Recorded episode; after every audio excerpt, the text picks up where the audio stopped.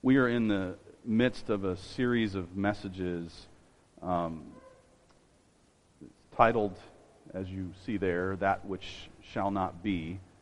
And this is uh, an idea that came to, together for the first time, at least for me. I was uh, sitting around a campfire with another group of men, and one of them uh, just asked, like, how, how much of a factor is shame in your own life? How much of a role does shame play in who you are, how you relate to others, how you live? And I, I have to say, at first, my reaction was, oh, probably not very much, right? And the more we got to talking about it, the more uh, it became apparent that shame plays a huge part in our lives. Um, as we began to just sort of develop that idea and, and our relationship to it, it became clear that shame has a has a, uh, a twin, if you will, uh, guilt. That those two things tend to come together, and it's a package deal. And there's other things that actually come with that unpleasant gift, but uh, I want to just this morning uh, take a look at this idea and uh, from the vantage point of its removal. This idea that one day Christ will return, that he will call us to himself as a, as a people without sin, without the confusion of conflict, doubt, fear, guilt, shame, suffering, all of these things that so define who we are and how we relate to the world. And so I want to sort of look at this idea from the vantage point of eternity and ask the question what would it be like to live without shame? I want to begin this journey in a place where shame did not exist. Uh, that was the Garden of Eden, and I'll, we'll just we'll just capture that really quickly in reading from Genesis chapter 2, verses 24 and 25 where it says, uh, Therefore, a man shall leave his father and his mother and hold fast to his wife, and they shall become one flesh. And the man and his wife were both naked and were not ashamed. So we were created in a context where there was no sin, no guilt, no fear, no shame. This all changes rather suddenly. Uh, but initially, I just want us to sort of think about this for a second that we originally existed in a condition without shame. What would that be like? To live completely free of shame. And, you know, again, so much of our existence uh, relates back to this idea from our clothing to uh, what we drive, what we say, the way we cause ourselves to appear to others. Um, so let's take a look at, for just a moment, um, we have this, this glimpse of a world without shame. And let's, let's watch the train wreck again as Genesis chapter 3 unfolds. We'll read a few verses, uh, verses 7 through 10 out of that chapter. And this is just after uh, Eve and Adam have eaten of the fruit of the tree of the knowledge of good and evil, which they were told not to eat of. And it says next, their eyes, the eyes of both were opened, and they knew that they were naked. And they sewed fig leaves together and made themselves loincloths. And they heard the sound of the Lord God walking in the garden in the cool of the day. And the man and his wife hid themselves from the presence of the Lord God among the trees of the garden. But the Lord God called to the man and said to him, Where are you? He said, I heard the sound of you in the garden, and I was afraid because I was naked, and I hid myself. So, everything has changed. And with the advent of sin comes shame, guilt, and fear. They were afraid. And try to uh, paint this picture um, as fairly as I can. I think that tradition in translation has actually missed something in this little passage. And I'll try to explain what that something is. But let's just lay this out for a second that, that with the advent of sin comes the following chain of events wrath from God, fear from man, shame and guilt on our part. And we might add death to that equation, spiritually speaking at least. Uh, God had actually said to Adam and Eve, On the day you eat of it, you will surely die. So something massive has shifted at this point in the history of mankind. And I want to just talk about that for a second. But if you look back with me um, in verse 8, it says, They heard the sound of the Lord God walking in the garden in the cool of the day. That word for cool is actually the word for breath or spirit.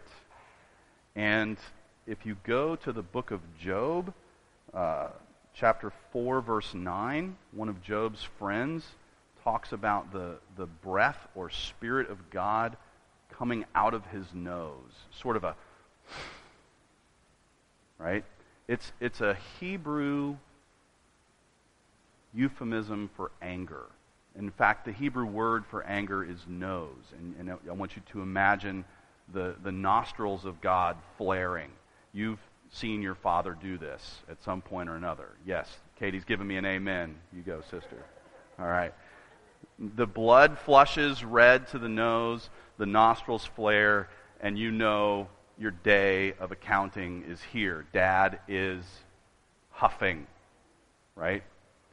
And so I think what you actually have in Genesis chapter 3, verse 8, is not God strolling through the cool of the day going, Where did everybody go? Okay? He knows where they are. And He's coming for them. And it's, it's a picture of wrath that His breath is huffing and they hear Him. And so uh, think of it this way, and the, the, this word is not actually in the Hebrew text, but think of it this way God comes thundering into the garden. That's a better cloud image of uh, shade and whatnot, the cool of the day.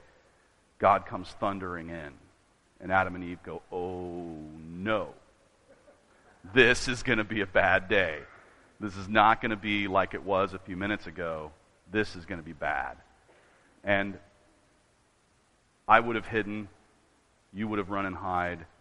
Anyone who heard this would have done what they did. And so it begins with God's wrath towards sin entering the picture. And we do what humans will do we hide. Um, let's just establish a couple of truths. We, as humans, are still in the activity of covering our shame. It's what we do. It's Adam and Eve's first response was to cover themselves. We are still in the process of covering our shame. You have figured out your favorite ways of doing this, the ways you find to be most effective at convincing others that you should not be ashamed, that you have it together, that you are a good person, that you are whatever it is you're projecting yourself to be. And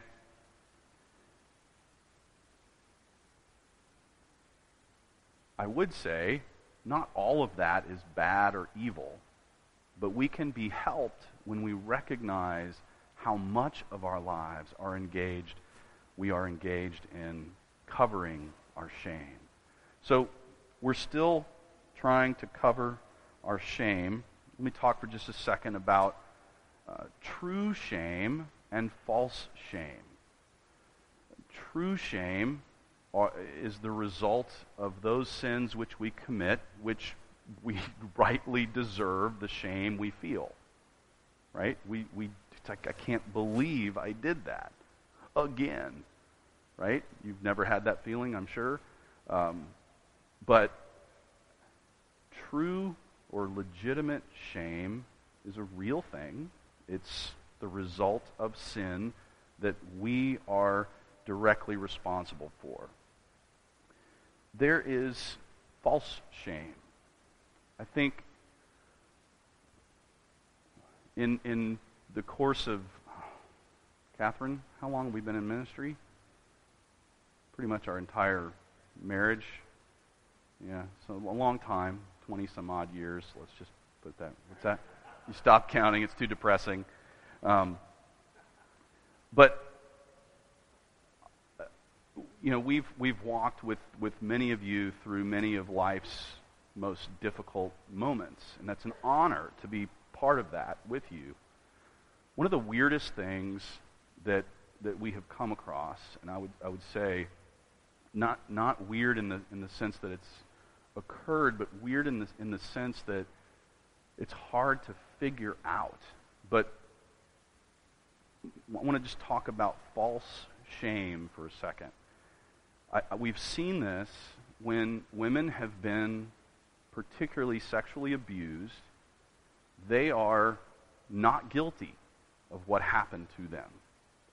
They feel incredible shame about the entire event and, and suffer the results of that shame that's technically the sin of someone else. Does that make sense? And I would, I would love to just say, you know, honey, this isn't your burden, right? But it doesn't work that way. It, the shame is the, is the result of sin, whether you're the perpetrator or the victim. Sin bears the same results. And uh, most offenses of that nature go unprosecuted because of this false shame, this, this misappropriation of shame. It's not hers, but she will own that and feel that and live with the burden and weight of that because, well, that's what we do. And so, just to clarify, there's, there's shame that comes as the result of things we deserve, so to speak. And there's shame that comes upon us that's very real and very powerful, but it's not the result of our sin. It's, it's a false shame, it's an imposed shame. Guilt works much the same way. We are still trying to cover our shame and we're trying to hide our guilt. Uh, these two covering and hiding mechanisms are native to who we are. I mean, first thing the kid said in the children's chat, I would hide when mom walks into the room. Like, boom, I love you, man. Great answer. You know, and it's the first thing, well, the second thing that Adam and Eve do. They cover their shame and they hide. They try to hide their guilt. They know that they've disobeyed and they hear that huffing through the nose of God, and they want out. They will get what they want, but okay. So we're still trying to cover our shame. We're still trying to hide our guilt. And let's just make the same distinction. True guilt, legitimate guilt, the guilt for the sins that we've committed, that we, we deserve to feel guilty for, if you will.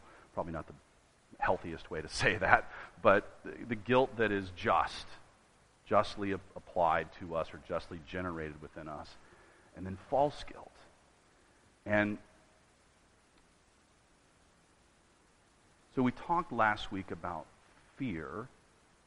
And these are really the big three fear, shame, and guilt. They all pop up in this, in, in this original narrative of where sin breaks into the human condition.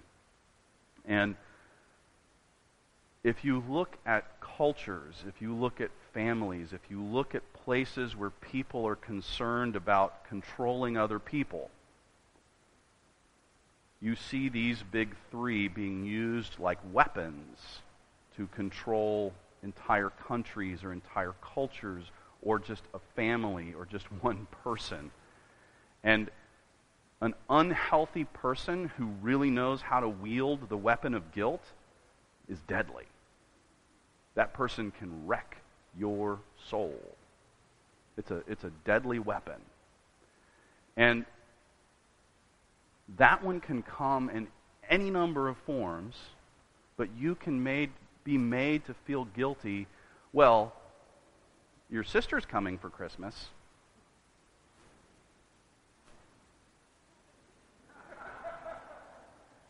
right? Nothing else has to be said. If that person knows how to wield that weapon, your goose is cooked, so to speak. I think that's the right metaphor for that one. Yeah, your Christmas goose is cooked. Yes.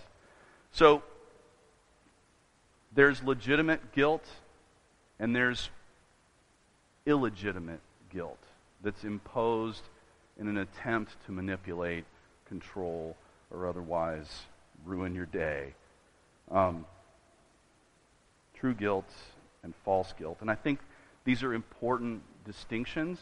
And it's interesting, I actually believe Christ deals with them both the, the true shame, the true guilt, the false shame, the false guilt. He deals with it all. And we'll, we'll look, take a look at that in just a second. So, let me jump to a, a, passage in the in the what I call the Gospel of Isaiah. This is in chapter six. This is an Old Testament prophet, and he's he's looking at the current condition of Israel, which is a wreck, and he's looking forward to uh, something that God will do in the future. And this chapter six is fairly early uh, in this book. There's 60 some odd chapters, and uh, he's just getting started. But uh, God pulls Isaiah up into heaven, into the presence of God. And in the presence of God, there are thousands of angelic beings, and Isaiah actually describes them. They're kind of weird. All right? I don't think this was an alien abduction. I think Isaiah was actually taken into the presence of God. That was a bad joke if you didn't catch that. Um, but uh, Isaiah describes these heavenly creatures that surround the throne of God, and then something remarkable happens. Isaiah says he, he's in the presence of God, he catches the whole scene, and something occurs to him. And he says these words And I said, Woe is me, for I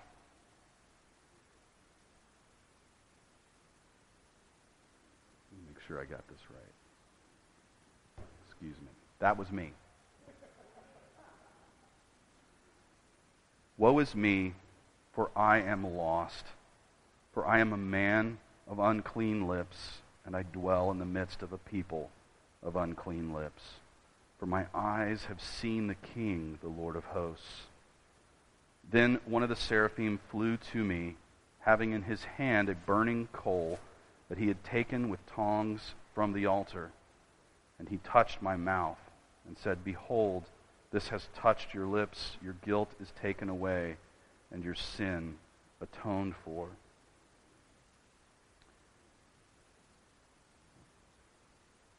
what did Isaiah realize?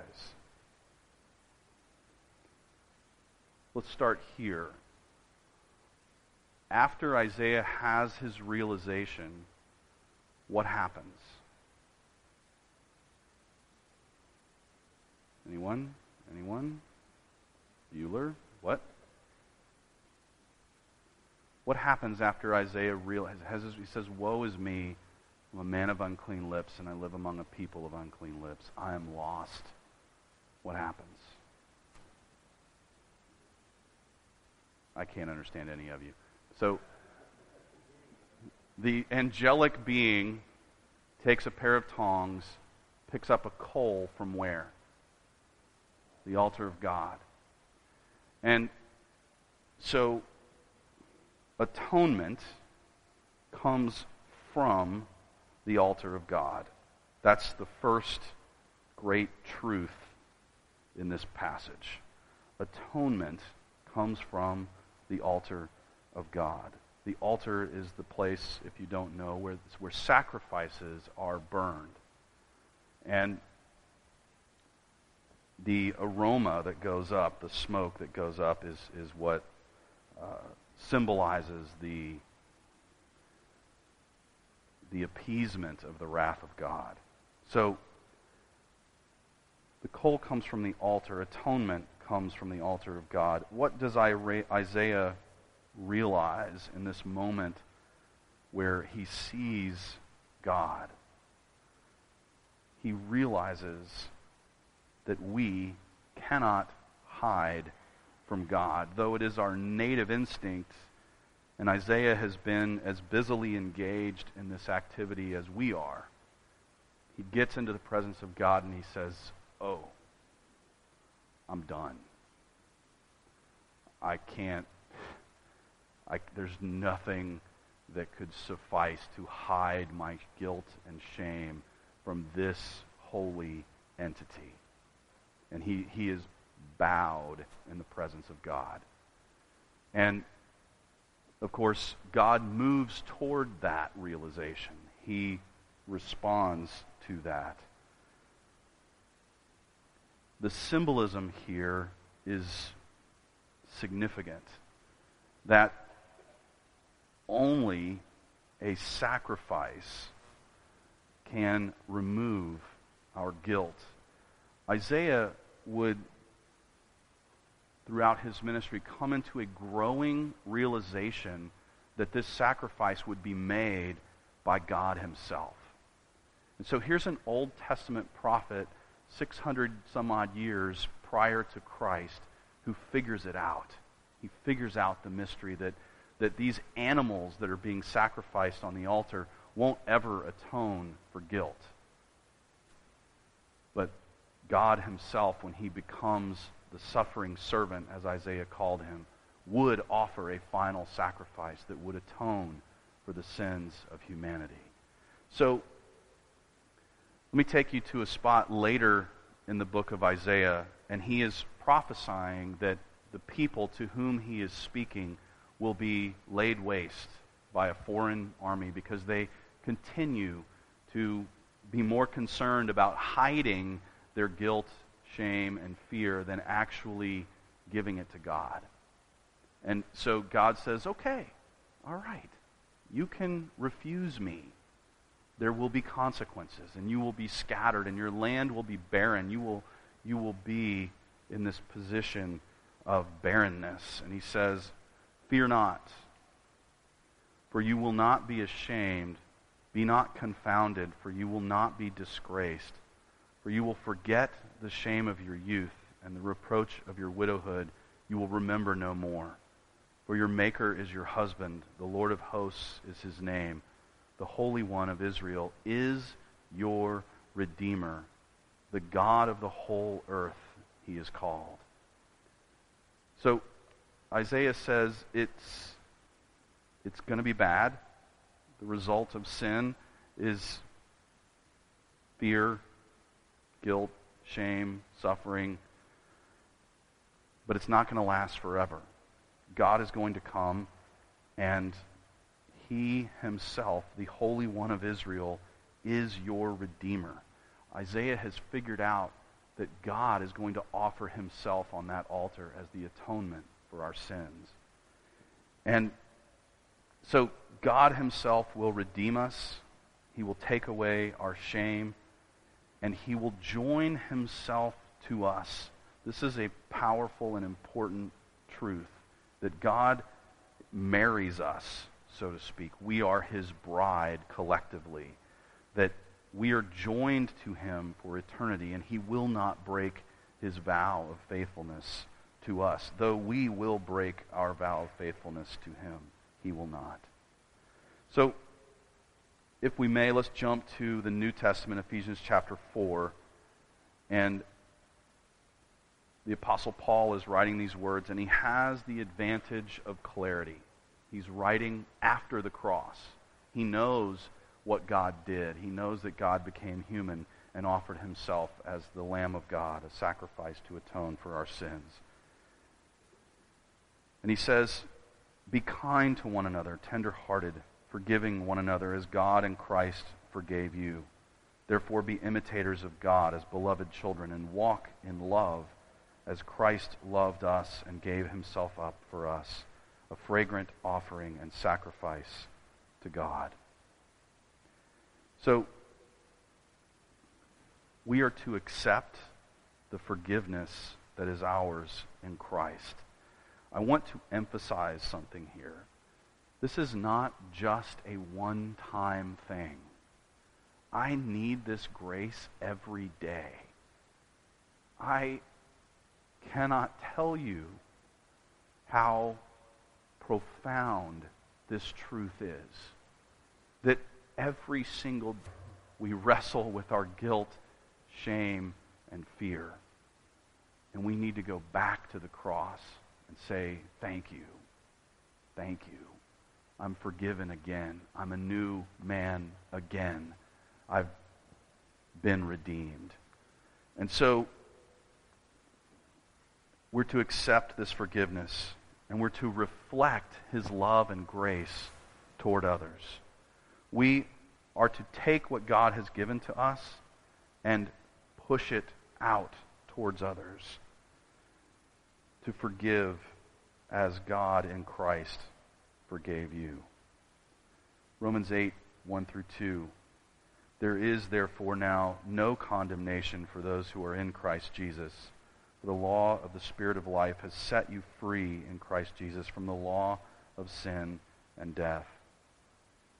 We are to accept the freedom that is ours in Christ and to stop allowing guilt and shame to control us. Easier said than done. But the calling is to step into a whole new way of living where freedom is enjoyed and we are not uh, afraid. We don't have to cover, we don't have to hide. Um,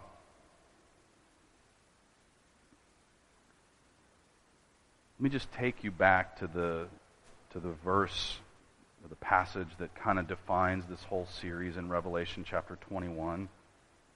I just want you to hear these words.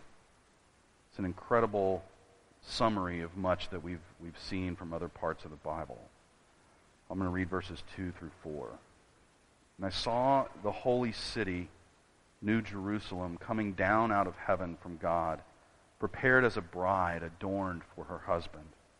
And I heard a loud voice from the throne saying, Behold, the dwelling place of God is with man he will dwell with them, and they will be his people, and God himself will be with them as their God. He will wipe away every tear from their eyes, and death shall be no more. Neither shall there be mourning, nor crying, nor pain any more, for the former things have passed away. So we have this picture of a Christ who's taken away our sin. And as a consequence, there's no more death. There's no more suffering. There's no more tears. There's no more shame, no more guilt, no more fear. You are called into a new truth, a life without the weight of shame, guilt, fear. Will you pray with me? God our Father,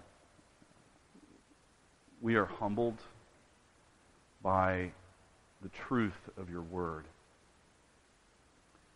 And if it wasn't so tragic, we would laugh at the predictability of our own souls. That in the face of our sin and the sin of others, we would hide and cover and fear. Father, we thank you that you've called us into a new way of living where there is no fear, there is no shame, and there is no guilt because of what you have done through your Son, Jesus Christ. We thank you for that sacrifice, for that love, for that grace, for that forgiveness that redefines who we are. May we live in such a way that others can sense your grace through us. In Christ's name we pray. Amen.